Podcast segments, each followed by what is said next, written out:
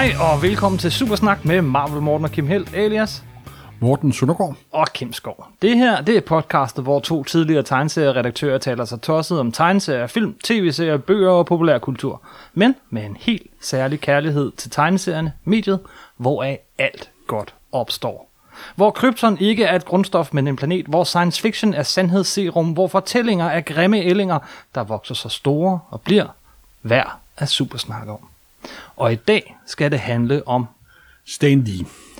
Selvfølgelig skal det det, og desværre skal det det. Ja, men han var jo blevet 95 år, og hans kone, Joran, døde for halvandet år siden, og han var, han var blevet træt af at leve. Det var helt tydeligt. Fordi de var gift i cirka 70 år, og de var en meget tæt enhed. Så mm. det, var, det var ventet, men derfor giver det altid et lille stik i hjertet.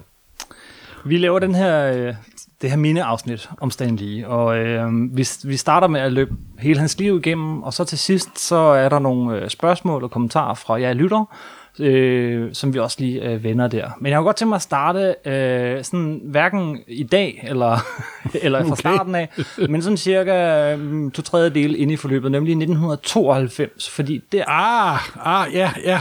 Der møder du Stan Lee. Ja, simpelthen. Altså, vi, øh, der var, var jo Marberklubben på det tidspunkt, og det gik udmærket, og I havde 25 års jubilæum.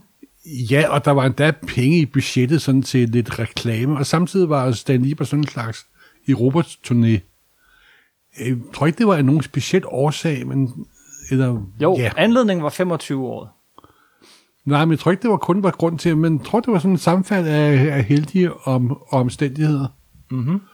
Men altså, så må så meget var, at Stan Lee mødte op i Danmark i 1992 øh, på Interpresse, og øh, blandt havde vi også fået Zoologisk Have, eller PR-chefen på IP på Interpresse havde fået Zoologisk Have til at opkalde en fugleæderkop efter Stan Lee, sådan, der hed Stanley. Ja. Og det var faktisk Stan Lees rigtige navn, han hed Stanley Lieber. Ja. Så, så der var øh, øh, frokost i Zoologisk Have. Hvordan, øh, hvor, hvor mødte du ham?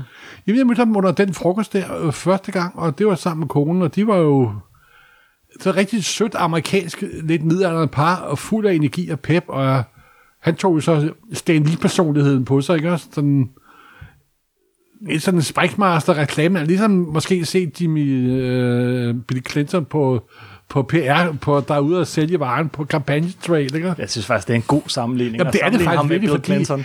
han havde lidt det samme øh, Clint, trick, som Clinton har med Hi, how are you, ikke også? Øjenkontakt, bang, videre til næste, ikke også? Sådan, Ja, ja, ja. Men det, det øjeblik, du er sammen med ham, så føler du, at du... Du har haft en dyb personlig ja, samtale ja. med manden, ikke også? Og det har man jo slet ikke, men... Så der, der var jo sådan lidt kampagne over, men på en meget sød og hyggelig, hyggelig måde. Og, og Jordan Kone var, var enormt sød. Det var, var hun virkelig utro, utrolig behagelig, simpelthen. Kan du huske, hvad... hvad Ja, I og så var der jo, ord? på det, det er meget sjovt, på det tidspunkt var øh, Jussi Olsen jo øh, chef for Interpresse. Mm. Så det var meget sjovt. Han gik jo også senere hen og blev noget andet. Forfatter. Han Ja, det må, må, må, må, det må man sige. Men det var, der var noget frokost i Historisk Have. Og så gik vi ned i Fantask, og så var der signering nede i Fantask. Mm. Hvor jeg, ja, nu var jeg ikke, ikke for at prale noget som helst. Jeg sad ved siden af Lee, og jeg fik også lov til at signere lidt en gang imellem. Men det var jo Stan the Man lige, der var hovedattraktionen. Og hvis, hvis nogen kender, hvordan Fantask er, så er der vores bogdeling, og han sad ned, vi sad nede bag os ved et bord. Og der var kø hen til bageren. Simpelthen. Dem, der strækkede onsdagsnejde om onsdagen, der var kø ned til dem. Sankt Peter spagerne, der var helt kø til dem. Og vi tænkte, åh oh, gud, det kommer til at tage resten af dagen. No way. Det var jo... st- Han pløjede sig igennem køen i løbet af no time. Han havde set værre. Og det var, hey, how are you? Bang, bang, bang, bang, bang. Og ingen sure miner, det var perfekt simpelthen. Og mand var 70 år på det tidspunkt for helvede. Altså. Mm. Der var jo en, han havde jo sprudlende af, af, af energi, det må jeg må indrømme. Men så var der også, at så spiste vi middag om aftenen. Stan Lee og konen og mig og Michael, og så også nogle, jeg kan faktisk ikke huske, hvem der var med. Og så var han helt stille og rolig, og sagde næsten ikke en lyd. Nej, så var personen... Ja, fordi så var han jo, så var han jo ikke på, vel, så kunne han, så kunne han slappe af. Og kan jeg huske, han sad sådan med sin lommebog, og det eneste, han sådan rigtig snakkede om, det var, at han, ham og Joran havde været op på Helsingør for at se Helsingør Slot, sikkert på grund af, det var der Hamlet foregik. Han, Kronborg, ja. Ja, han kunne godt lide, lide, lide Shakespeare I hvert fald pseudo Shakespeare. Tydeligvis, man havde læst The Mighty Thor.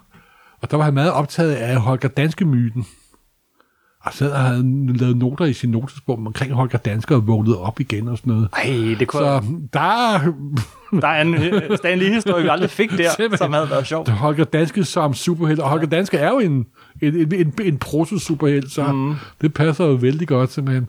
Man kan forestille sig nogen, der faldt og slog hovedet og noget blod på statuen, og den blev levende og redde Danmark i nød. Kan du huske nogle af de ord, I udvekslede?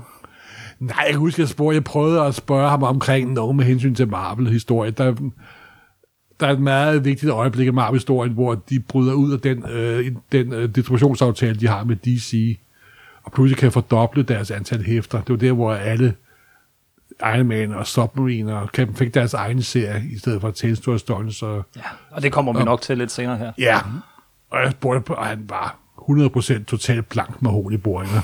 Og det var også noget, som alle ved omkring Stanley, det var, at han havde jordens dårligste hukommelse. Med hensyn til sit arbejde, han levede i nuet, ikke? Mm. Det var helt tydeligt, at det var, alt det, han lavede, det var en strøm, der gik gennem hovedet. Han koncentrerede sig om, når han lavede det, og når han lavede det, så han glemt alt om det. Altså, det var godt, at han fik Roy Thomas ansat på et tidspunkt, for han, Roy Thomas skulle huske, hvor, hvor, hvem Dr. Doom havde været oppe og slås med sidste gang. Det kunne Stanley i hvert fald ikke.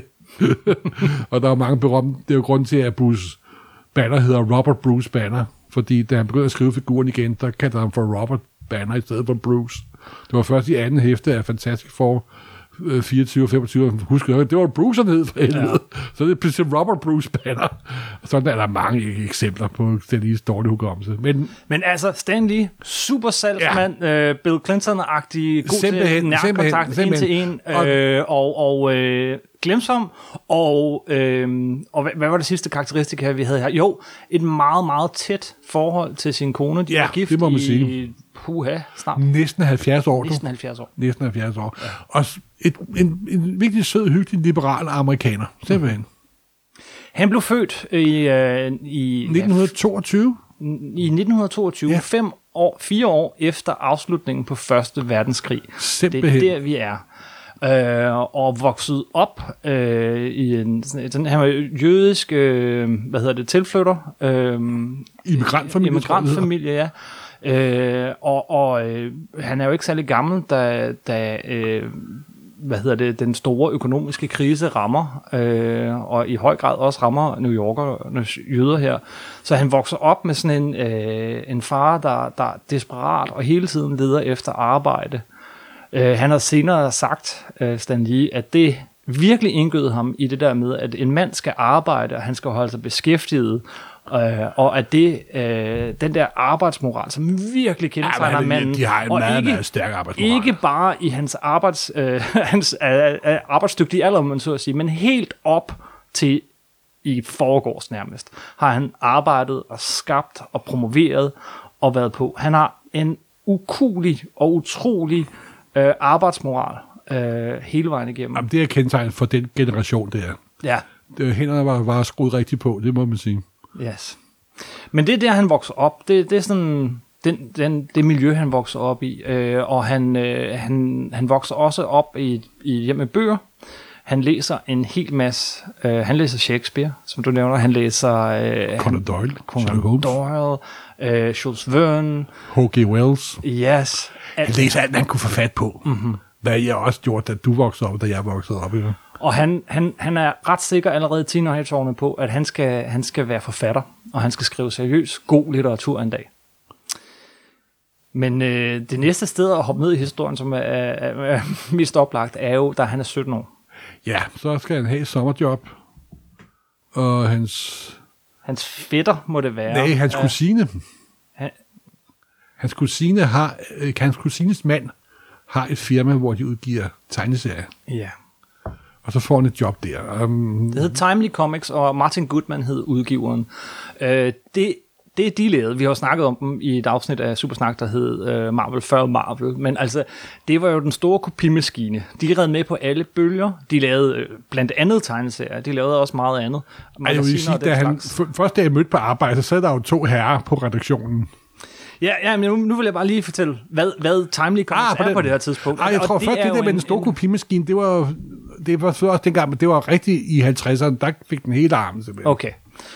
Men her, da han øh, går ind øh, som 17-årig, øh, ja, så sidder der to mennesker. Det er Joe Simon og Jack Kirby. Mm-hmm. Og de havde jo selvfølgelig skabt Captain America. Ca- Captain America, og det var øh, timely store succes på det tidspunkt. Der var også figurer som Human Torch og Submariner. Ja. Men det var virkelig, da de skabte Jack, øh, Captain America, Og vi er her et, et par år før 2. verdenskrig. er vi, i- vi er i 1940. Eller vi er faktisk i Ja. 2. verdenskrig, Ja. men før Amerika træder ind i 2. netop. verdenskrig. Øhm, og øh, ja, de, de, de sidder derinde, og han siger, hey, jeg vil høre, om der var et job. Ja, ja vi kunne da godt bruge noget hjælp. Ah, Martin Gutmann har jo nok ringet for forvejen. jeg tror også, en af jer har, det er kun spekulationer, det her, ikke også? Mm. Men jeg tror, der har siddet, og Kirby var jo ikke mere end 5-6 år ældre. Syv, uh, Kirby er fra 17, ikke? Mm. Så der er fem år imellem dem, ikke? Men Kirby har nok været meget mere voksen, og, og de har sagt, ah, nu kommer ham der, øh, chefens nevø, ikke? Ja. Åh oh, gud, de har sikkert synes, han var lidt irriteret, og Stan, har jo sikkert været get up and go, simpelthen, ikke? Ja, ja, ja. Så de sendte ham jo ned og bestilte frokost og sørgede for, at der altid var, var blik i husene. Og... Men det gik der ikke mere på måneder, så fik han faktisk sit første arbejde, sin første udgivelse. Ja, sin første historie. Fordi en... der var det underlige, at øhm, der var den regel, at hvis tegn, de tegneseriehæfter blev udgivet, hvis de skulle sendes ud med posten, for at få den laveste øh, rate for, for at spare penge, skulle der altid videre en teksthistorie i. Så alle blade havde en, en af to siders teksthistorie, for at kunne demonstrere, at det ikke kun var en tegneserie. Og der skrev Stan Lee, ja, den første nogle sider, hvor brugte ordet navnet Stan Lee, i stedet for Stanley Lieber, Mm. øh, om en lille ensides Captain America-historie. Og det med navnet, det er jo sjovt. Han hed jo Stanley Lieber, øh, men han, han øh, har senere mange gange fortalt, at, at han, han, gemte jo, han ville gerne gemme det navn til den dag, han skrev den store amerikanske no, øh, roman. Øh, så så øh, han brugte et pseudonym, hvilket så mange tegneserier øh, folk gjorde. Altså Jack Kirby er også et pseudonym. Men, men, men, men øh, Det var jo også pseudonym for at skjule, at de var af jødisk afstamning, jo ikke? Det er også rigtigt, og det er også, det er også vigtigt. Igen, tiden her, og, øh, og det var ikke noget, man sådan øh, flade med. Øhm, så det var hans første historie, og han sidder sammen med to mennesker, han beundrer, øh, og det har han sagt mange gange siden, øh, Kirby og, Jos- og, Simon. Men, men øh, kort tid efter, så forlader de to stedet. Fordi at Martin Goodman var en fedterøv for sit liv. Og de kom op og skændes om rettigheder og penge, så Simon og Kirby lavede 10 numre Captain og så var de ude af døren og gik over til DC. Mm-hmm. Og så så Joe øh, Goodman som omkring, Nå, jamen du er midlertidig redaktør, redaktørknægt. Ja, kan du ikke, tror du ikke, du kan passe butikken, indtil vi finder en voksen? Ja. Øh, og der var han øh, sådan knap 19 år, tror jeg. Ja, og der var han resten af livet. Det var, han fandt aldrig en voksen. Nej. Øhm, ja. Øh, men, men hvad var så, hvad, hvad kendetegnede så Timely Comics de næste mange år? Øh, her er vi, øh, jo, ja, det skal siges, uh, Stan Lee, ligesom alle andre, stort set unge, øh, øh, hvad hedder det, sunde, raske mænd, han, øh, han bliver også øh, indlistet i hæren. Øh, han får nok ikke den, den helt hårde tur, som for eksempel Jack Kirby, der Han kommer helt det, ud hedder fronten. Et såkaldt deskjob, ikke? Ja, han sidder og laver, øh, hvad hedder sådan noget, copy. Altså han sidder og skriver tekster. Ja, jeg tror også, de fandt ud af, at der var en, der både kunne stave og skrive og kunne være hurtig. Og det er jo en god kombination, mm-hmm. især det med at være hurtig. Så, så han fik øh, sådan en skrivebordsjob under, under 2. verdenskrig. Ja, Og kom så tilbage som fungerende redaktør. Øhm, og øh, ja, kørte der ud af. Ja, og så startede jo, så var der jo det, at lige efter 2. verdenskrig, så øh, gik salget af Superheld jo totalt i nul simpelthen. ja. Og så startede det, som, hvor Time lidt langsomt gik hen og blev til, der hedder Atlas-æraen. Mm-hmm. Og det var sådan nærmest hele 50'erne. Og der var jo 50'erne karakteriseret med lidt både på film, men også mest i tegneserier, at folk var folk ville tilbage til hverdagen efter krigen. Og pludselig var det øh, sådan, de, lo- de, øh, de personlige dramaer, romance, der var en masse krigshæfter og en masse crimehæfter, der foregik der. Det fantastiske element forsvandt lidt ud af, også med hensyn til filmene. Øh, øh Filmen efter 2. verdenskrig, det var sådan meget med, hvad der skete i hverdagen, og det personlige ting, og så videre, og så videre.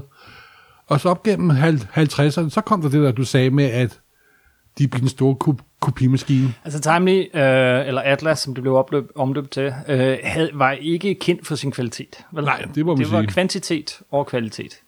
Og det blev ved helt indtil, at øh, de fik nogle distributionsproblemer, øh, og, øh, og blev nødt til at købe sig ind øh, hos øh, DC Comics, konkurrenten, øh, som sørgede for, at de kun kunne udgive, jeg kan ikke huske antallet, men en lille fast antal blade Så vidt jeg husker, var det seks månedlige hæfter, eller 12 månedlige hæfter, og så var der lavet sådan, så nogle af hæfterne kom kun hver anden måned, så kunne mm. lave et dobbelt antal hæfter. Men op gennem 50'erne var det jo det, at hvis et firma havde succes med at udgive ungdomsserier, så udgive de unge ungdomsserier. Hvis det serie, for eksempel Jack Kirby, øh, Joe, og Simon lavede jo den der Young, uh, Long Love, som blev kæmpe succes. Der havde de Romance. Ja. Og det er jo der, hvor Million Model, Patsy Walker, alt muligt. Men det var nok især crime horror. Med et stent af science fiction, som de lavede. Og Stan Lee var inde over det hele. Ja. Han skrev ikke det hele, men han, han var med til at skrive rigtig meget. Han, han prøvede alle genrer af, øh, og øh, det var ved at hænge ham langt ud i halsen. Ja, men, men samtidig var, skete der jo også det, at der kom den hits mod tegneserien. Det gjorde der her. Og det bevirkede jo, at de gyldne dage var, var, var, var overstået. Og der, bestod, der var ikke særlig mange penge til sidst. Hele den her periode er lidt usikker at finde ud af, hvad der egentlig skete, fordi der er ikke særlig sådan mange super pålidelige kilder. Men historien er, at han til sidst nærmest var alene på redaktionen. Mm-hmm. Og han alligevel sådan blev ved med at holde sine tegnere i gang, og fordi han havde så også følelsen et forpligtelse over for dem, fordi de skulle have mad på brødet til deres familie simpelthen. Mm-hmm. Og der går rygter om en historie, at så Gudvind møder op på redaktionen og opdager, at der er et helt skab fyldt med ufærdige Uudgivende hæfter. historier. Ja. Hvorvidt det er apropos-historie, nej, det ved jeg ikke, men så så meget er, at han nærmest måtte fyre alle sine tegnere i en lang, lang tid, før alle de historier var, var brugt. Ja, altså historien er, at ja. udgiveren kommer ned, opdager ind i et skab, så er der bare stakkevis af tegneserier, som Stan Lee har bestilt, mm. Som ald- aldrig er udgivet, Ja, fordi og- at, at, at, at han vil holde folk i gang, som du siger. Og- Og, øh, og, og- så måtte han fyre alle. Men nogen kom tilbage. Ja, Over og- hos DC havde øh, Kirby øh, jo lavet Challengers of the Unknown og alle mulige ting, men de var ikke særlig vilde med hans stil. Nej, vi skal lige ind på en lille ting. Der er en tegner, som mange mennesker ikke aner, hvem er. Som der var Kirby's største øh, samarbejdspartner i 50'erne, og som Stan, øh, så var Stan Lees bedste samarbejdspartner i 50'erne, og som Stan Lee var meget begejstret for, det var Joe Minnerly. Mm-hmm. Og det var en tegner, som ifølge Stan Lee, og det kan man også se på hans arbejde, han kunne tegne alt, og gøre det super hurtigt. Han kunne tegne, øh, han lavede Black Knight for eksempel sammen, en sådan en serie om øh, kong Arthur og nogle ridder. Han kunne tegne krig, han kunne tegne romance og science fiction. Han kunne det hele, og han hurtigt, og han var enormt behagelig at arbejde sammen med. Han var, tror, alt andet lige, så tror jeg faktisk, er den tegner, som Stan Lee har været mest begejstret at arbejde sammen med. Og det er meget sjovt. Så skete det, at han døde ved en trafikulykke. Jeg tror, det var en togulykke. Og det var en af grundene til, at Kirby blev ansat på Atlas igen. En anden grund var også, at som du sagde, han havde over på DC. Ja, at han har været der, og de ikke var særlig vilde med ham Nej, på DC. Men, men øh, Stan Lee, han var vild med Kirby. han var, han var, han kunne, der var ikke noget særligt godt forhold imellem dem, fordi da Kirby og, og Simon i tilbage i 40'erne forlod uh, Timely første gang, så var der nogen historie om, at ah, Stan Lee var ved spion for, for onklen og så videre, mm. så videre, og der var, der var lidt ondt blod i, i, imellem dem. Der var, Ja. Men nu var der gået nogle år, og branchen, der var...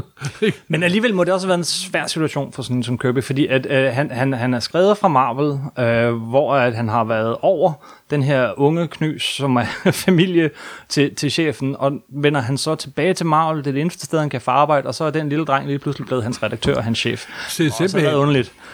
Øh, men, men sammen, så begynder de jo at få lavet nogle vilde ting. Øh, øh, der bliver ikke lagt øh, sådan lag på Kirby-ismen.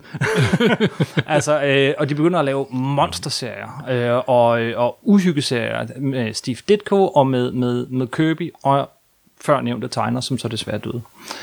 Nå, men nej, Kirby blev først ansat efter, at Joe Melny døde nemlig.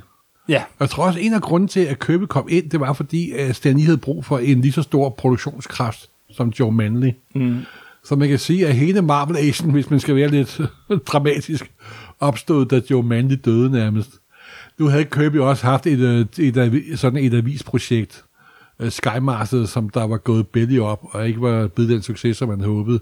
Så han måtte ja, få et job hos, hos Marvel, og den lige var jo nok glad, da han kom, fordi jo, kæft, du var inde i en professionel, der ville kunne sprøjte ud. Ja. Og som du selv sagde, så Stan Lee, Steve Ditko og Kirby begyndte så sammen, og sk- den trænede, der skabte det, der senere kom til at hedde The Marvel Age of Comics. Men Stan Lee har stadig en eller anden drøm om at blive en stor forfatter en dag. Men han har lige pludselig fundet sig selv på Marvel igennem et par, øh, næsten to årtier nu. Uh, ja, og, han er og han er ikke kommet 39 videre. år. Han er blevet 39 år, og han, han har stadig ikke lavet den store roman. Han, han, han, han, øh, han laver tegneserier. Det er ikke noget, han er stolt af, når han er ude til middagsselskaber og den slags ting. Han, han prøver forskellige ting og ser, om han kan. Han prøver også, om han kan få en humorstribe i avisen og sådan noget. Ja, altså i hele slutningen af, altså, af de sidste fem år af 50'erne, der er det alle mulige mærkelige, underlige projekter. Humorstrips, humormagasiner, avisstrips, og sikkert mange ting, vi ikke aner noget som om, hvor han ville prøve at komme ud af branchen og et andet sted hen. Yes. Fordi der er, vi ved jo, hvad der sker, når mænd fylder 40, ikke så, Ja. så begynder pa- panikken. Det er en middelalderkrise simpelthen, ikke? yes. Og Men- så... Altså, der er, kommer jo sådan til de mere akropryfe historier omkring lige. Ja, tænker du på skabelsen af Fantastic Four? Ja, Som- og det der med, at øh, Johan, hans kone, sagde, at nu må du prøve at, prøv at skrive en historie, som du har lyst til, og så videre, og så videre.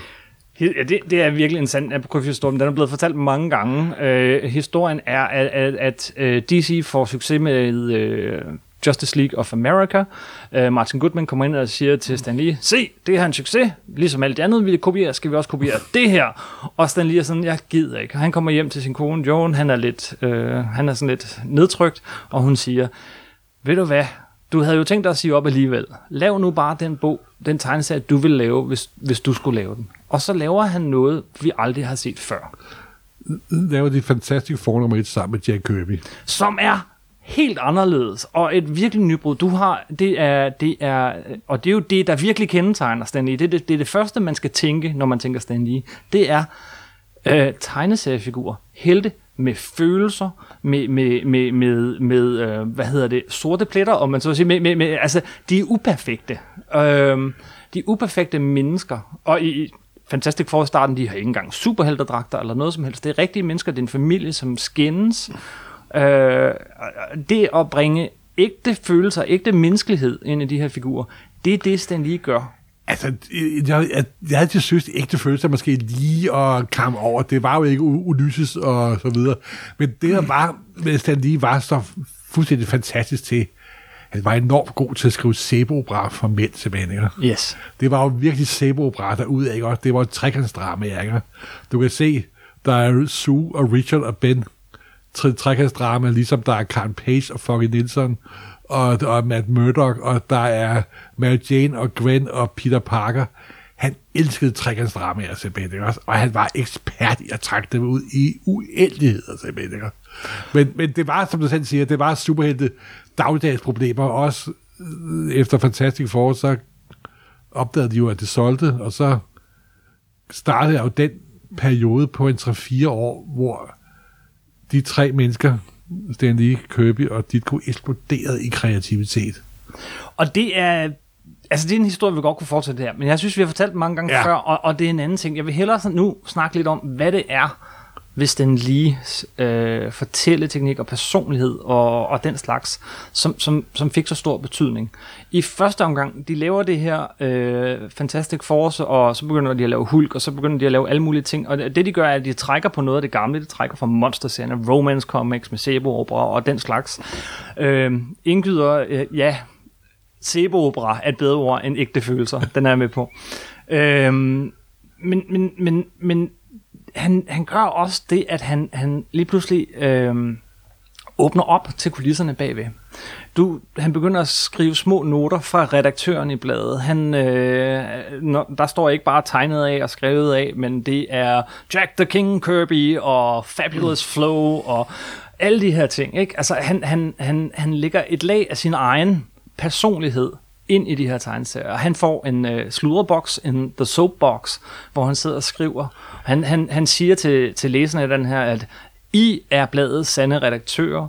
Han, øh, han får tonsvis af post øh, og besvarer kægt og, øh, og, og herligt de her læserbreve, tager noget af det til efterretning og sådan noget. Han gør Marvel øh, til to ting. For det første, en lille klub. Altså man føler sig som en del af klubben, når man følger med i, øh, i, øh, i de her øh, sluderbokse og læserbrev bagved, og de, de er dybt underholdende. Øh, man, man føler den der en-til-en kontakt, ikke? Øh, og de opretter uh, Marvel Marching Society og alt det her. Der bliver virkelig, det bliver en klub. Men det andet, det bliver, og som jeg synes faktisk er det mest utrolige, når vi, når vi snakker Stan Lee, er, at det bliver et univers. I stedet for, som over ved DC, hvor vi har øh, øh, en afsluttet historie her, og en afsluttet historie der, og, og separate universer som sådan, medmindre de lige mødes i Justice League, så begynder øh, de her helte at møde hinanden. Der går ikke mange numre af Spider-Man, før Daredevil dukker op, og der, er, der går ikke mange numre af... Ej, øh, Spider-Man møder redder fantastisk for i Spider-Man nummer 1 jo. Ja, nummer et, yes. Som ikke var det okay. første hæfte, men pyt nu med det. Så det begynder at vokse sammen, og, og det er det, der kendetegner øh, for mig at se Marvel-universet, at jeg tror, jeg har sagt det her før, men, men Marvel-universet er faktisk på mange måder den største fortælling i menneskehedens historie. Den største sammenhængende fortælling. Det er... Øh, det, det hele hang sammen, og, og, og det voksede sig jo kun større og større og større. Det var ikke bare et hæfte en historie, nej, det var en stor, fortsat, altid voksende historie på kryds og på tværs. Han skabte, ja, den største historie. Han var, han var med til at skabe den i hvert fald siden, og han var jo sådan... Det er vigtigt at sige. Ja, netop, og han var jo, altså jeg plejer, jeg fundet nu, øh, i forbindelse med hans død, så har folk jo, jamen stand lige, og så videre, og så videre. Jeg blev da kontaktet af en journalist, der stadig mente, at han havde tegnet alle, alle figurerne også, men det, ja. Jeg, jeg tegnede Stan lige ikke Spider-Man, blev du spurgt. Var det ikke sådan? jo, jo, jo, jo, det er også, og det er også sødt, nok, hvis det er lidt lille smule pinligt selvfølgelig. Men det var jo det, at for mig at se, var han sådan uh, dirigenten i det her orkester mm-hmm. af kreative kræfter, hvor først Liv Wien selvfølgelig blev spillet af Jack Kirby. Men jeg tror også, der skete det i starten af 60'erne, at hele det amerikanske samfund åbnede sig op. Efter de, især så sådan et menneske som, øh, som, som Stan Lee, har 50'erne nok været svært at komme igennem. Ikke? Meget konform, og meget reaktionær, meget borgerlig, og meget kedelig simpelthen. Ikke? Mm-hmm. Og pludselig begynder slutningen af 50'erne, start af 60'erne, især hvis man bor i New York, så begynder der at ske ting, ikke? Kjolelængden går op, og musikken bliver anderledes, og folk tænker anderledes. Det med 60'erne starter. Og det må have været en befrielse også for ham, og pludselig kunne se, at der sker noget andet. Pludselig må man godt være flamboyant. Og pludselig må pludselig må man... man godt være anderledes og tænke nye tanker, og så videre, og så videre.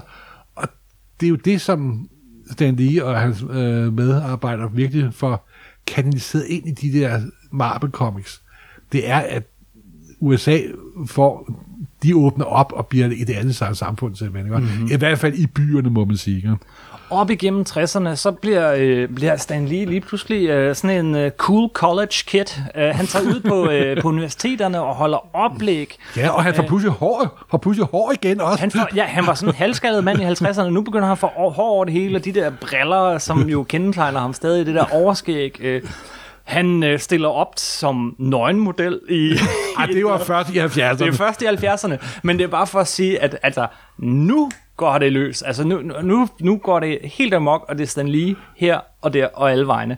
Også bladene, hvor det er skrevet af Stan Lee, selvom det ikke altid helt passet. Ja, det er jo fordi, at øh, de begynder at producere flere og flere hæfter, og historien er igen en lidt akropøb historie, men at der var ikke tid til at skrive fulde manuskripter. Og så op, opfandt de Stan Lee, eller de opfandt sammen, nobody knows, det, hed, det blev kaldt for Marvel-metoden. Mm-hmm.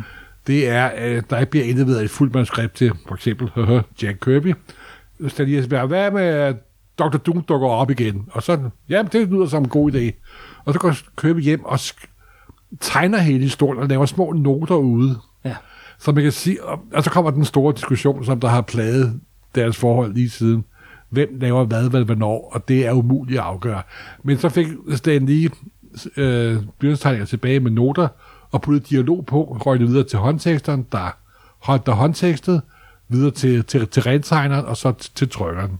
Men det var, øh, og det betød jo, at tegnerne virkelig blev fortællere. Simpelthen. Men, og, men det var også noget, der Og kom de af... frigav også deres kreative energier i en helt anden grad. Ja, og det, og det bærer tegningerne præg af. Ikke? Altså, er de bliver bedre og bedre altså. tegnere, som de bliver øh, fortællere. Altså, øh, øh, både altså, begge de to og, og, og andre tegnere derinde. Men det er jo også noget, der opstår, den her Marvel-metode, er også noget, der opstår af nød, fordi, på grund af succesen. Fordi der bliver lavet flere og flere breve, Lærer nøgen blade, og spænde, simpelthen. og Stan Lee skal skrive dem alle sammen, jamen det kan han ikke, og på den her måde, så kan han holde alle de her tegnere beskæftiget, og, og, og lidt hurtigere få skrevet de her bøger. Altså, i den første par år af Marvel, der var Stan Lees hverdag sådan cirka at hen på redaktionen og lave redaktionelle arbejde og rettelser og telefonsamtaler og så videre og så videre. Og så kom jeg hjem, lidt aftensmad, og så skrev han 10 sider af Spider-Man Fantastiske Forhold, eller hvad han nu var, jeg var i gang med Avengers. Og så i seng, og så op næste dag igen. Og det viser jo ligesom de andre en utrolig arbejdsmoral, simpelthen. Mm-hmm. Der er sådan en lille akropryf historie. Øh, der var mørklægning i i New York i 1966, så vidt jeg husker, 67, en kæmpe mørklægning, hvor hele byen fuldstændig black out. Så næste dag, da lys var kommet igen, så mødte de redaktionen, og ah, men jeg fik altså ikke skrevet mine sider, det var mørkt, og hmm, ja. Stan lige fandt sterinlysene frem og skrev 10 sider af Spider-Man. altså simpelthen, der Yes. var ingen pardon. Nej. Der, der blev protesteret i enorm grad. Og der var ingen refleksion over, øh, at de 40 år senere skulle have kæmpe kreative diskussioner om, hvem, hvem, hvem, hvem der lavede hvad. Det bare sprøjtet ud, simpelthen. Og kvaliteten bare steg og steg og steg og steg og steg og steg. Jeg vil sige, Kirby først rigtig, rigtig eksploderede i kvalitet, da de faktisk satte hans det, øh, penge, han fik per side kra- kraftigt op. Mm. Så kunne han skære lidt ned, fordi i 63-64, der producerede Kirby et fuldstændig vanvittigt antal sider, og de skabte inden for to-tre år alle de figurer, som de senere blev kendt for. Det var en ja, det var en, må have været en van- vanvittig periode. Yes. Men jeg tror ikke, de havde tid til at føle, at det var vand. Jeg tror bare, at de knoklede sig ihjel, simpelthen. Men øh, med den her succes, og den her med øh, kultstatus, som Stan Lee får, han, han fylder mere og mere og mere, så begynder det også at nage lidt øh, på, på, på Kirby Det må- og må man på, sige. på Det må man sige. og på andre. Øh, og de, de forlader begge to på et tidspunkt øh, Marvel. De føler sig øh, overset. Der er blandt en, en situation, som mange gange er omtalt, hvor at, at der bliver lavet sådan en stor øh, avisartikel, øh, øh, som, hvor journalisten begår den øh, brøde at beskrive Jack Kirby i en enkelt sætning som sådan en, en lidt øh, sammensunken øh, øh, arbejdshest med, med, med sorte øjne, og så står der ellers Stan Lee 500 gange i den artikel. Ikke? Og, og det gjorde ondt på Kirby, og, og der tog han sine ting og gik til sidst. Men, men, men altså det her med, at de føler sig jo med rette som medskabere, øh, måske endda primære skabere af de her historier og det her univers, men, men Stan Lee, det var hans navn først og fremmest. Ja. Øh, han, altså, sådan en som Ditko fik dog plot på senere. Øh, men, men, men, men altså, den her succes, som Marvel fik, og Stan Lee i særdeleshed, den, den, den gjorde også, at, at det, der var ligesom grundlaget for alt det her, det gik lidt i stykker. Ja, jamen, det gjorde det altså. Det var helt tydeligt. Så bestemt med Steve Ditko, der de sidste to år, tre år, de lavede Spider-Man, så snakkede de ikke sammen overhovedet, mm. men de kommunikerede ikke sammen overhovedet. Lad os Og lige, alligevel lavede de nogle af verdens bedste tegneserier, og det var også det samme med, altså Kirby holdt jo op med at være super kreativ de sidste par år, han var hos Marvel, der var det sådan lidt mere det, det rutinepræget, Yes. og det kan man også meget, meget ty- tydeligt se. Mm-hmm. Og det var jo fordi, at de, altså, tegneren er nogle, nogle type mennesker, de sidder derhjemme og kigger ind i væggen. Og de sgu ikke gode til at sælge, sælge sig selv, men hvis der er noget, Stan Lee kunne, så var der at sælge, sig, sælge Marvel og sælge sig selv. Han blev jo sådan en slags Walt Disney for ja. superhelte, kan man sige. Og det der med, at han skrev historien, det ser det mere så om, at øh, Kirby var, nu for at køre den helt op på det helt høje navle, Kirby var en grafisk Mozart, der producerede den her vidunderlige opera, og Stan Lee var ham, der skrev liberatoren til operan, ikke? Fordi alle ved, at Mozart har skrevet den, den opera, men der vil gud ikke nogen, der kan huske, hvem der har skrevet liberatoren, vel?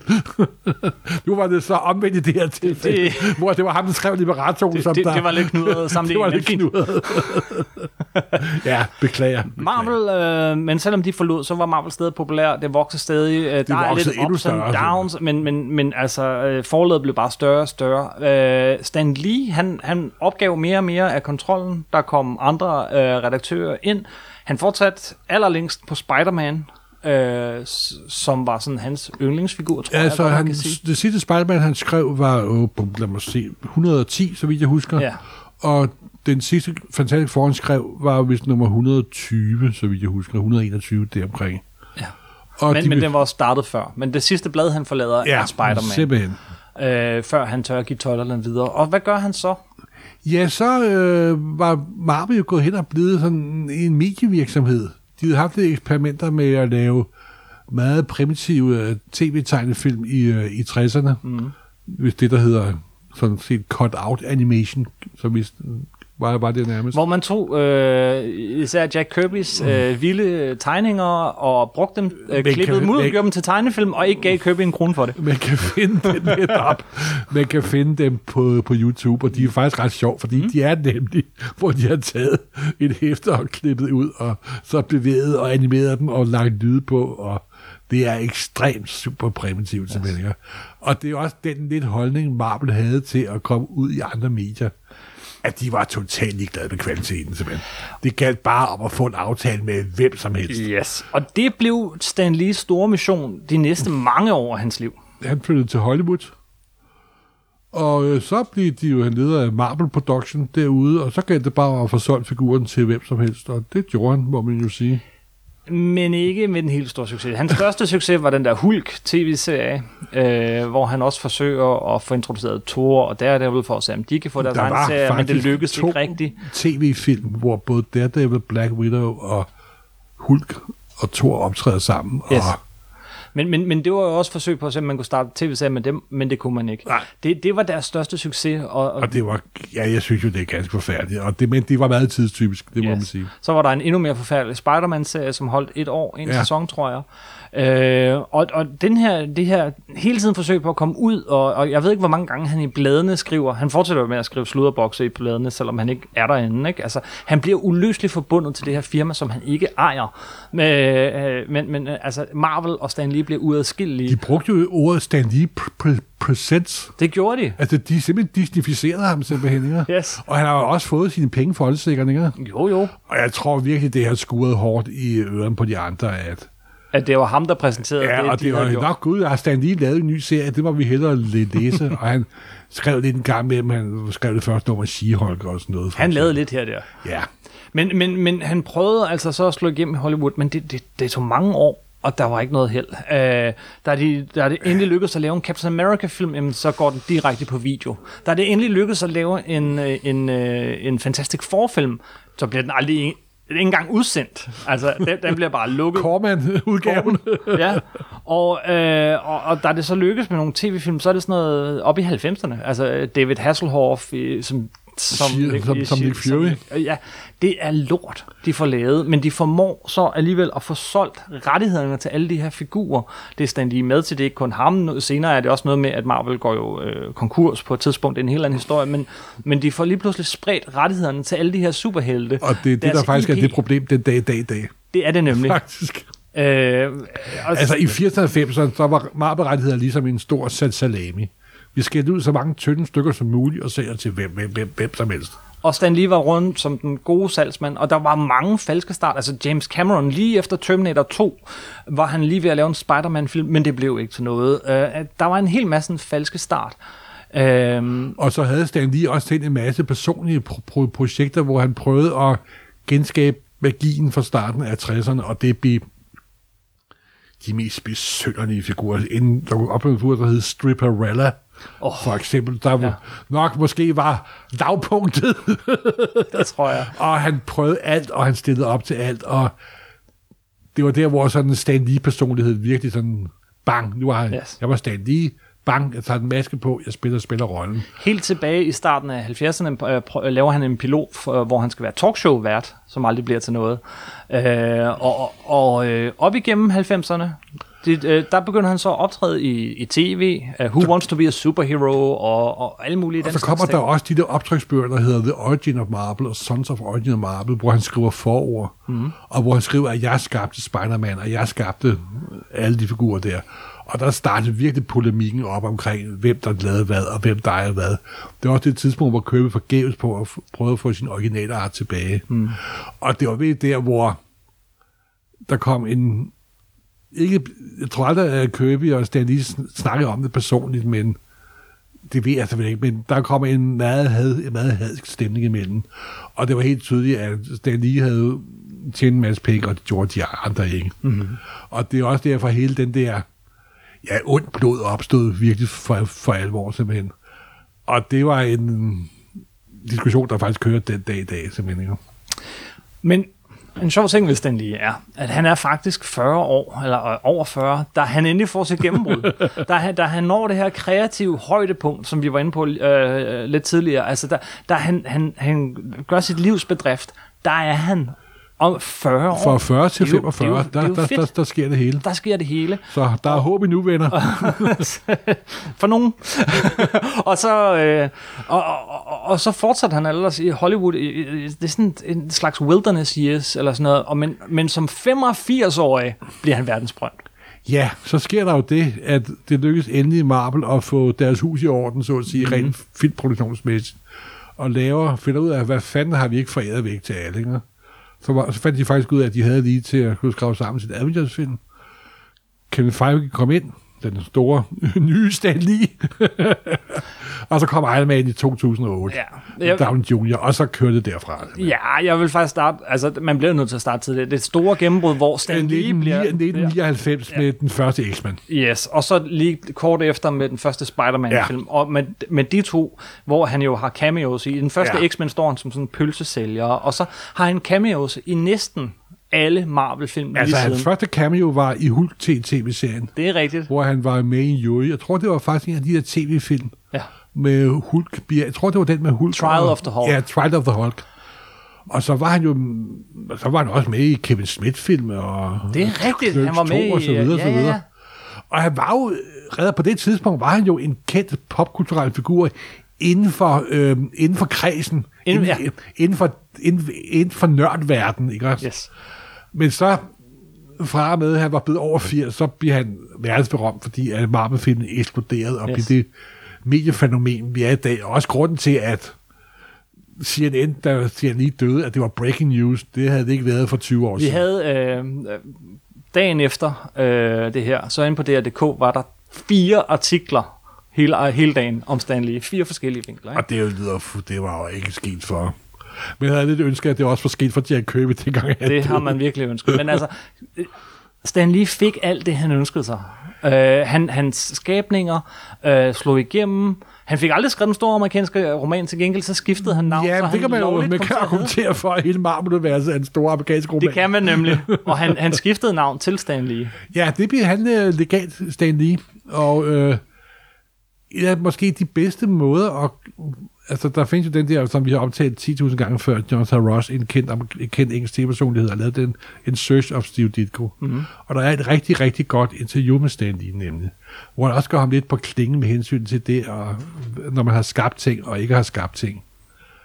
Og der øh, falder masken lidt. Ikke fordi der er noget ondt bagved, men der Stan- kan man tydeligt mærke på Stan Lee, at jamen, det var mig, der fik ideen.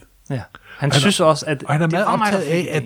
Han vil enormt gerne sige, at alle dem, der hjalp ham, og han er enormt flink til at sige, han blev i hvert fald enormt, han lærte senere, at han skulle også huske at nævne Jack Kirby og Stan Lee. Mm. Men det er tydeligt, at han synes, at det er ham, der har fundet på ideen, og det er hans figur, ikke? Men han var nu god til at sige, øh, altså hylde Jack Kirby, Ja, hylde... øh, der er jo det, at på trods af, at der var ondblod mellem dem, så er der jo, da Jack Kirby døde, så mødte Stan lige op til begravelsen, helt fuldstændig anonym, og sad på bagerste række, og lige helt på vind, og så tog han af, hmm. tog han af afsted, af, øh, af igen. Og der var jo det lidt, du får lige til at købe i to sekunder, Stan Lee døde på toppen af sin popularitet, kan man sige. Kirby døde, da hans popularitet var i absolut nul. Ja. Og Kirby var jo nok de sidste år en meget bitter mand. Hmm. Og det var Stan Lee ikke, selvom der var lidt... Øh, de sidste par år af Stan Lees liv var også præget af lidt... De, ærlige- de sidste par år af Stan Lees liv var lidt ærgerlige. Uh, han var jo uh, han var altid aktiv. Han var ude, indtil for få år siden var han ude og, og signere og hilse på. Og, Indtil for han- få optrådte- måneder siden er jeg alvorligt bange for nærmest. Ja, optrådte i øh, de her cameos øh, alverden, øh, i alle de her film og alt sådan noget. Han var aktiv til det sidste, men øh, de sidste par år af hans liv var, skete der også nogle lidt mystiske ting, hvor Ja, at, han- at, de har jo at, den at her der er nogen, der datter. begyndte at, at ligesom udnytte ham lidt. Øh, Jeg tror udnyttet meget, tror jeg, vi skal bruge det, vi kan sige. Ja. Og det er jo lidt, det var lidt også det samme, der skete med Karl Barks, at dem omkring ham måske ikke kun tænkte på Stan Lees øh, vel og være, men også tænkte på deres eget vel ja, og være. det minder meget om Karl Barks historie. Og Jordan og ham har jo også en datter, som der, ja, vi kender hende ikke, og det er også en øh, sådan lidt, øh, sådan lidt billedbladsagtig hi- historie.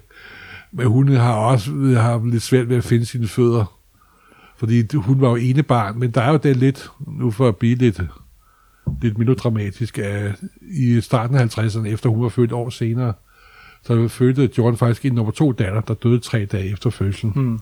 Og det tror jeg også har været en stor smerte, som de har holdt i sig, og som også har præget måske opdragelsen af datteren, men, ja, det er sådan lidt øh, loppefilosofisk og loppepsykologisk, det er jeg godt, godt, godt klar over.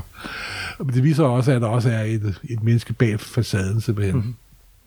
I hans sene alderdom, jamen så, ja. så øh, er, er der nogen, der ligesom begynder at øh, tage lidt kontrol over hans liv, øh, begynder at afskære kontakten mellem ham og datteren, og, og mellem nogle andre, og udnytter på den måde. Øh, jeg tror, det er under et år siden, at, øh, at Stan Lee så op, egentlig går op for ham alt det her, og han skriver ud, hvad der er sket. Øh, og det, det er selvfølgelig en ærgerlig slutning, men han Ja, kom ud af døde det. også efter halvandet år, så de sidste par år var præget af, at han var, og han var også gammel. Han var gammel, og han var, han var træt. Men man blev også gammel, og man må sige, at han brændte sit lys i begge ender.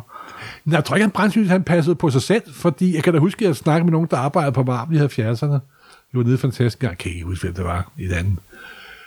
Og de sagde, han sagde altid meget sjovt, Stan lige, at han var, bom, hej, bla, bla, bla, men han var også en, der altid tog trapperne. Ja. Han tog aldrig elevatoren, og jeg tror ikke, at han røg og drak sig særlig, særlig meget. Han passede på sig selv på den, på den måde, kan man sige. Mm-hmm. Han havde et meget langt og meget godt, og meget godt liv, det må, må man sige. Det må man sige. Og vi her i Supersnak har meget at takke ham for. det må man sige. Og jeg tror, i, i store ekstans, så har jeg altid... Jeg ser ham som hans allerstørste rolle, det er som den store redaktør, faktisk. Ja. Fordi han var virkelig, virkelig god til at se talent i andre mennesker og kanalisere deres kræfter i den, i den rigtige retning. Og, På den måde minder han også om, om Steve Jobs. På ja, men... wow. Ja. Tegneserien Steve, eller Steve Jobs er elektronik. Men, men meget mere behagelig. meget, meget mere behagelig at arbejde sammen med. Meget, meget mere behagelig. Og det siger også alle, der mødte ham. Altså, han var overstrømmende vældig over for alle, simpelthen, ikke også? Og han kunne selvfølgelig sidde og prale om sine ting, men det var på en utrolig afvæbnende måde, ikke? Mm-hmm. Men kunne sgu ikke blive sur på Stan Lee, det kunne man ikke. Om der så havde foregik en masse ting bagved, hvor der måske blev taget nogle beslutninger, der ikke blev taget, det er jeg i hvert fald meget til, til, tilgivende overfor. Det må jeg jo indrømme. Skal vi slutte af med øh, spørgsmål fra læserne, Ja. synes jeg, og se om der er noget, øh, det kan være, der kommer noget frem, vi ikke har været inde på her. Sikkert. Men, men og, og, uha, lige så snart vi stopper her, så tænker jeg, ej, vi skal også have snakket om det her aspekt af, af Stan Lees liv, og den her del af hans kreativitet, og, og alt sådan noget. Øhm, en, jo, måske lige inden vi hopper til spørgsmålene, så jo, øh, nej, undskyld, vi hopper til spørgsmålene, så tager jeg den til sidst. jeg skal lige have styr på den her. Anders Ingemann skriver, hvis I har materiale til det, er det rigtig sejt, hvis I kan komme ind på hans virke som forretningsmand og forlægger hos Marvel, og eventuelt nogle tanker om, hvordan han har haft en forretningsmæssig effekt på tegneserieindustrien, udenom hans virke som skaber og forfatter. Det tror jeg ikke, han har været særlig god, god til. Han det lykkedes ham at køre utrolig mange projekter i seng. På et tidspunkt lagde han i dag sag an mod Marvel, altså. Ja, det gjorde han, og øh, han, han, han, han blev også snydt flere gange. Det var, øh, kan du huske Ja. Stanley Media? Ja, der ja, var jo ja, nogen, der ja, købte og- rettighederne til navnet Stan Lee, og sagsøgte Stan Lee mange Ja, gange. altså, han, Han han, har- var ikke, han var ikke nogen god forretningsmand. Det, Det var han ikke. hvis der, øh, han, han fortsætter, og hvis der florerer forskellige myter og vilde historier derude, som I enten kan bekræfte eller afkræfte, vil det være fedt. Ikke, øh, ja, Nej, altså, jeg, nej det, er jo, det er jo formålsløst at begynde at diskutere de ting, der er ude på nettet. Jeg vil bare sige, altså der er jo mange myter, for eksempel, øh, og, og den, der er, har skabt flest af dem, er nok Stan Lee selv. Han, hans øh, fortællinger om, hvordan Spider-Man blev skabt, da han så en edderkop, og så tænkte han, Spider-Man, eller, eller og, og de her ting, det, det, han, han det er har helt tydeligt, det er helt tydeligt, når man fortæller historien tilstrækkeligt mange gange, begynder man selv at, og, og, så tro, og så tro på den. Det er helt, helt tydeligt. Ja. Uh, så kommer der et nørdet spørgsmål til dig, Morten. Øh, Bjarke Larsen spørger, øh, hvilket nummer stoppede lige som forfatter på de forskellige serier? Jamen, det var, som jeg sagde, jeg mener, du kan ikke, ja, det er godt Fantastic. Four var det nummer øh, 100. Jeg tror, jeg var 121 eller 22, før Ron Thomas tog over. Der havde været noget lidt og så mere, at det var nummer 110 med Spider-Man før, ja. Men der havde Ron Thomas skrevet lidt inden. Men jeg tror, at 110 var hans sidste nummer. Men så, efter det, så lavede han nogle små bitte ting, mm. hister her. Og han fortsatte jo sammen med sin bror Larry Lieber, som der stadig le- lever faktisk, at lave, øh, den, at lave avisserien Om Spider-Man, ja. med, med, med Spider-Man. Og det har nok været Larry Lieber, der har lagt Ja. der er bare lagt, lagt, lagt, lagt navn til. Så, men altså, Spider-Man 110, øh, Fantastic Four omkring nummer 120. Og det er de vigtigste serier, eller hvad? Al- Altså, Fantastic Four og Spider-Man, det er altså afgjort. Og det er også dem, han sidst gav fra sig. Mm. Roy Thomas måtte godt få Daredevil, måtte godt få øh, Submarine, og måtte godt få Avengers. Må og godt få sådan noget. X-Men. Men han fik, der, det var først, da han de tvang og Spider-Man og Fantastic Four ud af ham, simpelthen. Især Spider-Man. Yes. Og hvad, hvad er det ved Spider-Man? Altså, nummer 9 havde et spørgsmål øh, på deres Facebook-side, øh, som er, hvem er den vigtigste figur, han har skabt, og hvorfor? Øh, rigtig mange svarede Silver Surfer. Den køber jeg ikke helt. Nej, det var fedt. Han bestemt ikke skabt til Men- Nemlig. Men, men Spider-Man, altså... Altså, der er jo det med Spider-Man, at det er en figur, som selv helt bitte små børn er helt vilde med, simpelthen. Mm. De elsker den figur, ikke? Og jeg tror, det for første er, kan man ikke se, hvem han er, vel? Han har den maske på. For det kan man ikke engang se nærmest, hvilken køn han er. Men jeg kan i hvert fald ikke se, hvilken alder han er. Eller hun er. og så kravler han rundt på væggene og hopper rundt, og er en, sådan en lille sprælsk baby nærmest. Ikke? Men det, men, men samtidig er han jo også en voksen figur, der er barn inde i. Ikke? Han er jo præ-teenageren, der er, når han tager masken på, så bliver han til en voksen superhelt. Og så er der også klare farvestrålende farver. Men, og så vil jeg påstå, at han er den mest menneskelige af alle hans figurer. Øh, Ja, det er han. Øh, det er, Spider-Man handler virkelig ikke om Spider-Man. Det handler om Peter Parker og hans forhold til Mary Jane og Gwen og J. Jonah Jameson og Tante May og alle de her. Altså alle os, der har læst Spider-Man, vi ved jo, at vi var mindst lige så interesserede i for at vide, hvordan der skete med Peter Parker, end at man nu klarede mod The Mysterio og Sandman og The Craven, og det klarer jo ikke, men hvad nu, hvis han slog op med Gwen Stacy eller Mary Jane, eller hvad, hvad med Aunt May? Ja, og, og kan han betale huslejen den her måned? Altså, det var det, hvor han altså, Stanley elskede de der uendelige sæbeoperaer. Og især da de skulle forlade serien, og John Robinson kom på, der jo var gammel romance-tegner, så fik den jo tryk 16 derud af simpelthen. Også, altså, det var pludselig lignede øh, Peter Parker jo en, en øh, filmstjerne simpelthen, ikke også? Og øh, Mary Jane og Gwen Stacy blev til babes simpelthen, ikke også? så det var jo det var vidunderligt så så sæbeopera, det må man sige. Nils Fessel Jul spørger, noget kontrafaktisk. Hvis nu Stan Lee ikke havde været her, hvordan havde medieverdenen så set ud? Ja, det er jo ikke godt at vide. Måske var det Jack Kirby Presents Marvel Comics, hvem ved? Det tror jeg ikke. Nej, øh, det, det tror er det jeg ikke, fordi, han havde den der samlende egenskab. Han var den store dirigent. Det var han, og han var også, øh, man kan sige, det er meget overwritten i dag, når man ser tilbage, men øh, intet i forhold til Kirby. øh, han var jo han var en bedre forfatter. Øh, så, Ja. ja. nå, øh, det er et forkert ord. Han var en bedre øh, dialogmand. Ja.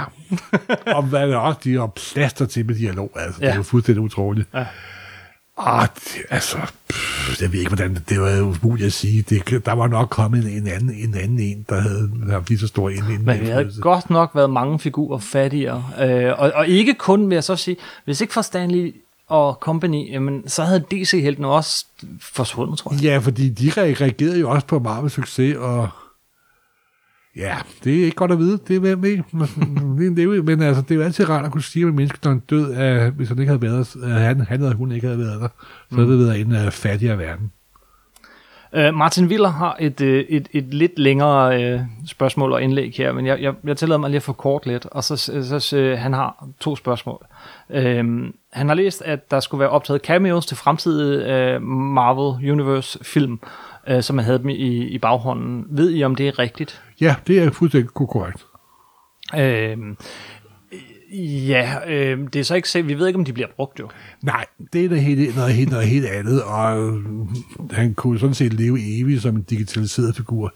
Det tror jeg nok ikke, de gør. Nej. Det er øh, så der er en det, reelt... det er sådan lidt makabert. Men på den anden side, så har Carrie Fisher jo spillet videre i her med Star Wars. Så, men, men det er faktisk hans spørgsmål det. nummer to her. Vil det i så fald være lidt usmageligt at redigere ham ind i fremtidige film? Ja, jeg vil synes det. Men Stan Lee, mediefiguren, er jo sådan en, øh, en konstrueret figur, kan man jo sige. Ikke? Mm.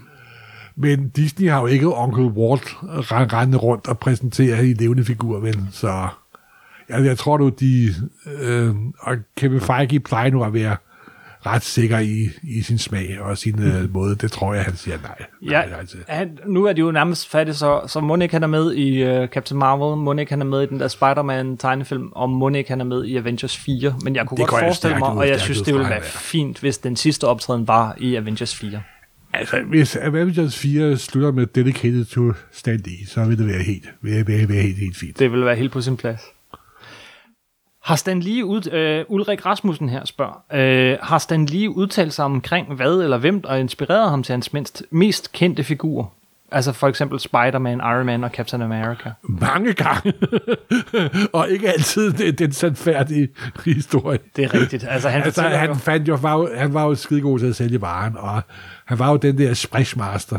Og så tror jeg, han fandt, uh, han fandt sådan nogle rationaler senere på, hvordan han har fundet på det figur. Ja, jeg vil ikke ja. stole en skid på det, han, han siger. Han havde som sagt i jordens dårligste hukommelse, mm. og øh, han kan ikke huske en øh, flyvende fis om, hvad der skete den laden. Det er bare noget, der skulle overstås hurtigt, fordi i, i morgen skulle du skrive 10 sider ditten, og før skulle også skabes nye figurer til overmorgen, og det skal gå hurtigt. Og så havde han jo bare 10.000 idéer. Uh, Jamen som sagt, der, den aften, jeg sad og spiste middag med ham, der havde en notesbog fyldt med 10.000 figurer simpelthen. Altså. Ja. Og, vi og, ved, ja. og han elskede den kreative proces, og han elskede at arbejde sammen med andre mennesker. Mm. Og det var også det, der holdt, holdt ham i live i alle 95 år, simpelthen. Så spørger jeg, vil lige ret, Captain America er ikke skabt af Stan Lee. Nej, selvfølgelig, selvfølgelig ikke. Und, undskyld. Det var ikke dig, Morten. det, det, det var Ulrik her. Nå. Som også spørger, uh, har der været Stan Lee-historier, som har været udpræget samfundskritiske, eller samfundssatiriske, i givet fald, uh, hvilke? Ja, i allerhøjeste grad. Det har der faktisk, og det er også en vigtig ting. Altså, en af de historier, som mest kendte, var, at der var opstået Comics Code efter tegneseriehesten i, i, i 50'erne. Mm. En af de ting var, at man ikke måtte vise, at unge mennesker var på stoffer. Du må slet ikke vise øh, stoffer. Nej, overhovedet ikke vise. Og så var der en historie i Spider-Man, hvor øh, Stanley var forfatter, og Gene Kane var, var tegner, og øh, hvor Harry Osborn blev røget på stoffer, på, på, på Peter. Og der, jamen det må I ikke sige Comics Code, jamen så er det ved med at bruge Comics Code, og der udkom to-tre hæfter med Spider-Man uden Comics Code, og der skete ikke en skid. Og fra den dag, så mistede Comics Code en hver form for betydning, simpelthen. Mm-hmm.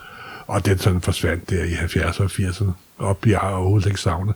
Og han var, altså der er jo Sebo, der er jo, der er jo soapboxes for 60'erne og 70'erne, hvor han kæmper mod øh, had og racisme og så videre, så videre, var med til at skabe den første så han var et utroligt liberal og åben menneske. Yes. Simpelthen. Jens Jørgen, han, øh, han spørger, øh, hvor meget Marvel har Stan lige skrevet? Uendelige mængder. Altså, han har lagt skrevet skrådstrækket manuskripter, skrevet lidt lagt dialog på ja, utallige historier siden omkring øh, 42-43, og så op til han forlod Marble i 1970, 71, 72. Og der bliver produceret noget hver, hver, hver dag, tror jeg. Ikke han er den mest, øh, mest producerende tegneserieforfatter nogensinde? Jo, jeg kan ikke rigtig forestille mig andet. Altså, det... Samtidig, så skal man så også... Øh, der er jo også en masse, han ikke har skrevet. ja, hvor han har været redaktør på. Han var virkelig en virkelig god redaktør. Mm.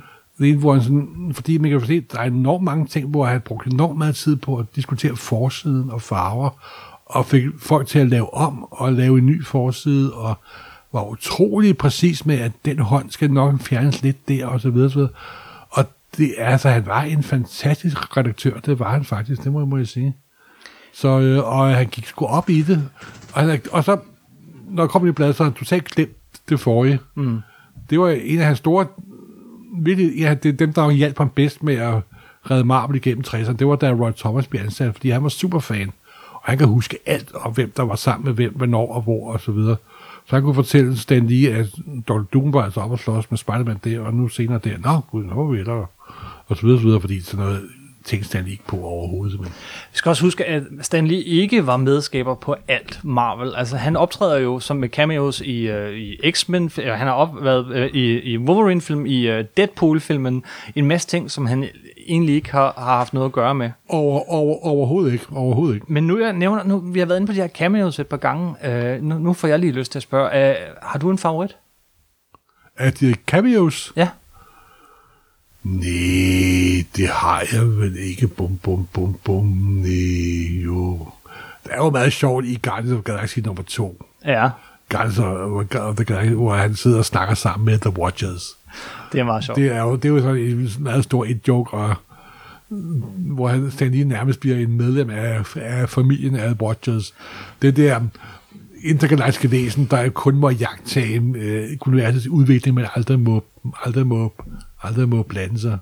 Jeg har... Og så er der måske den der, hvor han er postpuder og har en Ja, pakke nemlig. til Mr. Stank. Jeg skulle lige til at sige, at min favorit er faktisk fra den første de der, øh, eller ja, er de, øh, den der ikke så gode øh, Fantastic Four-film, men hvor han er Willy Lumpkin. Og det er han jo også i en fantastisk forfilm. Nu tænker jeg på Civil War, oh, ja. hvor han kommer med en pakke til Mr. Stank, ja. i stedet for Mr. Stark. ja.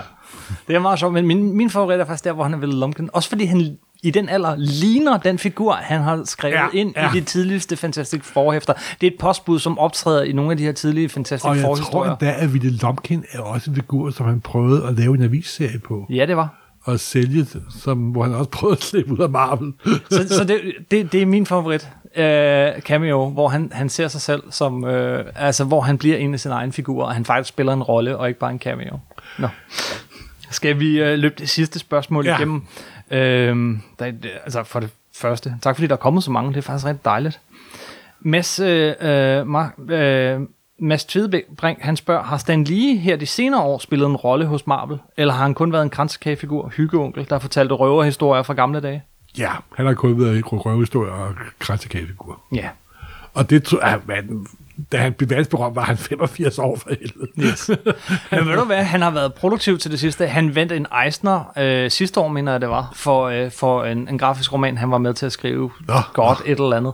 Han, han, altså, men det har, så Nå, ikke men været, altså, men det har ikke jamen- været hos Marvel. Han har lavet tusind ting for alle mulige andre. Simpelthen. Indimellem, altså for katten, der, er- der er sådan en hel serie fra, hvad er det, 10 år siden, som hed What If Stan Lee Created the DC Universe. Ja, hvor Batman, hvor Stanley faktisk skrev Ba- Ba- Batman Og Lynet og, og, alle mulige. Superman og så videre, så videre. Yes. Kasper øh, Fresco, øh, som er, øh, er maler, øh, han har ikke et Jamen, det spørgsmål. navn må, må jo næsten være Ja, maler. det er faktisk ret passende, ikke? Han har, han har ikke et spørgsmål, men, øh, men øh, han skriver, jeg har ikke et spørgsmål, men han har berørt mig så meget, at jeg græd i går. Han har opdraget mig som et barn. Jeg maler et kæmpe mindemaleri af ham. Det var også mig, der malede Venom til gallapremieren, noget vi har været inde på før. Øh, Jeg vil meget gerne have jeres og andre fans underskrifter på billedet med en lille hilsen til ham. Yep, yep. Ved du hvad, øh, men Kasper, det synes jeg er smukt, og øh, jeg blev altså også berørt. Øh, Jamen, det gav et stik i stik i hjertet. Det gjorde Det det, gjorde det. det bestemt. Jeg vil foreslå, at du, øh, hvis du kan nå det, tager maleriet med på øh, Copenhagen Comics, øh, eller hvad tegnseriefestivalen kommer til at hedde i år, øh, som vist nok bliver i februar en gang. Øh, der kan du møde en masse Stan Lee-fans. Det må man sige, sige ja til. Så øh, men, øh, fedt, fedt, du gør det. Det jeg synes det, det er rigtig fedt. Rasmus Christensen, det er det næste sidste spørgsmål her. Han spørger, hvilken superhelt eller skurk Stan øh, bedst kunne lide, som han ikke selv har været med til at skabe? Ja, det var Silver, Silver Surfer, så afgjort. Ja, han, har, ja, han skabte ham ikke. Det var sådan en figur, der dukkede op lige pludselig i Fantastic Four. Der, der, der, Nummer 48.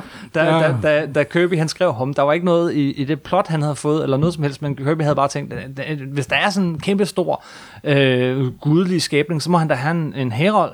Og så tegnede han Silver Surfer, og ham må man sige, at Stan Lee forelskede sig i. Jeg tror faktisk, det er også noget af amorisiteten mellem øh, Kirby og Stan Lee var, at Stan Lee nærmest overtog Silver Surfer. Mhm. Mm-hmm.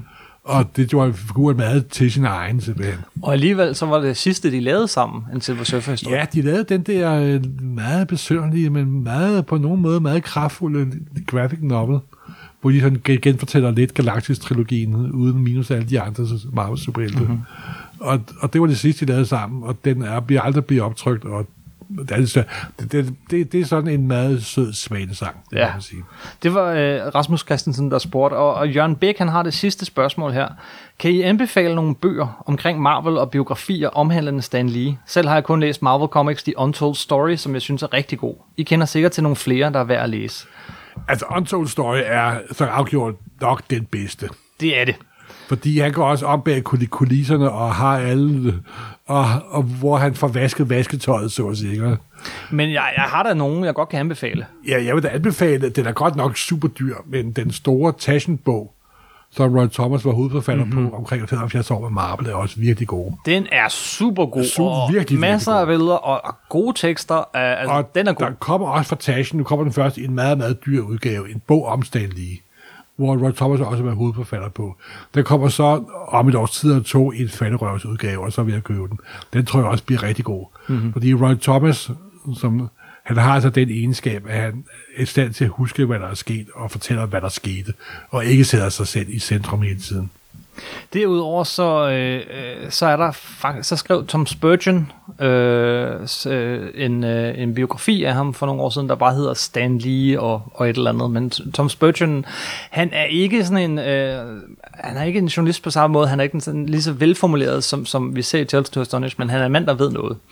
Øh, så, så den kan også anbefales. Øh, og, øh, og så er der, øh, måske kan man nævne Tales to Astonish, som er også sådan en, en meget fin lille historie, men altså ikke på niveau med, med Marvel Comics The Untold Story.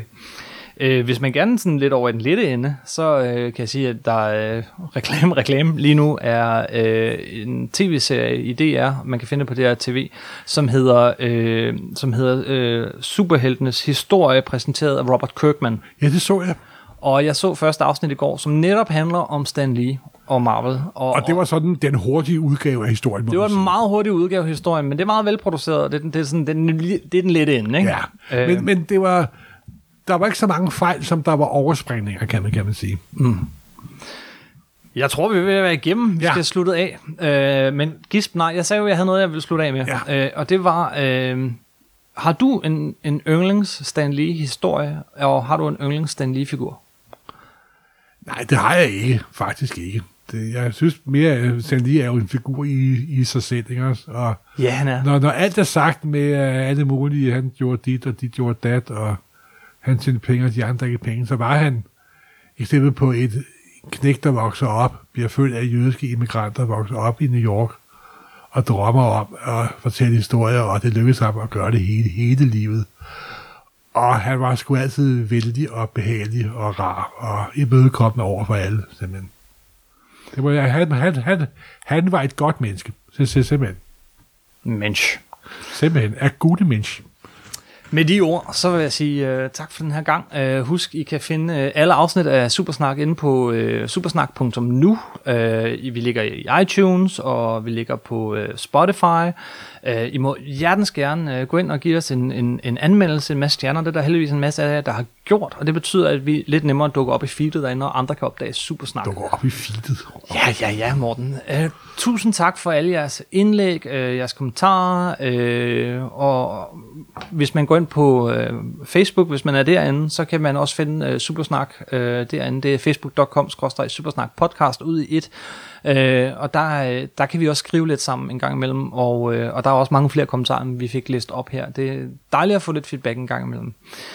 Uh, Gisp, nej. Jeg vil lige anbefale en aller sidste bog. Gisp, nej. Øh, Ikke en bog, men øh, vi- den sidder, ligger lige foran os. Alter Ego, et magasin, har udgivet et hæfte, øh, et blad om Stan Lee, 95 år. Er det ikke værd at anbefale? Og det er jo hele, øh, det er Roy Thomas' magasin om øh, Golden Age og Silver Age. Det er nummer 158, men der kommer garanteret Der kommer nok et til. et stort Stan Lee-nummer. Og som sagt, så er den der Taschen Book, som Roy Thomas har skrevet om Stan Lee. Mm-hmm. Det glæder mig faktisk. Og hvis man er, ikke kan få nok af hele den her, hvem, hvem gjorde hvad? Var det Stan Lee, eller var det Jack Kirby? så har Jack Kirby Magazine, de har de udgivet, det kan være, de holder lidt tilbage og laver lidt om med, hvor de samler hele diskussionen om, hvem har lavet hvad, hvornår. Og det burde komme, det er lige på trapperne. det, det burde være udkommet nu. Jeg tror faktisk, de måske øh, ja, laver lidt om, fordi nu er Stan Lee jo også død. Ikke? Mm-hmm. Og som sagt, den evige Paul McCartney-Lennon-diskussion vil nok få sin definitive samling der, hvor de prøver at samle alle citater fra begge parter gennem alle årene. Se, jeg prøver at afslutte det her podcast, men vi bliver aldrig færdige med at snakke om Stan Lee. Nej, men selvfølgelig ikke. Og selvfølgelig ikke. for det. Uh, jeg vil, skal vi ikke slutte af med, Jo. med et ord, uh, som han altid brugte, Ja. og jeg kan lige sige, det er latinsk, det betyder altid opad. skal vi prøve? En, to, tre. Excelsior!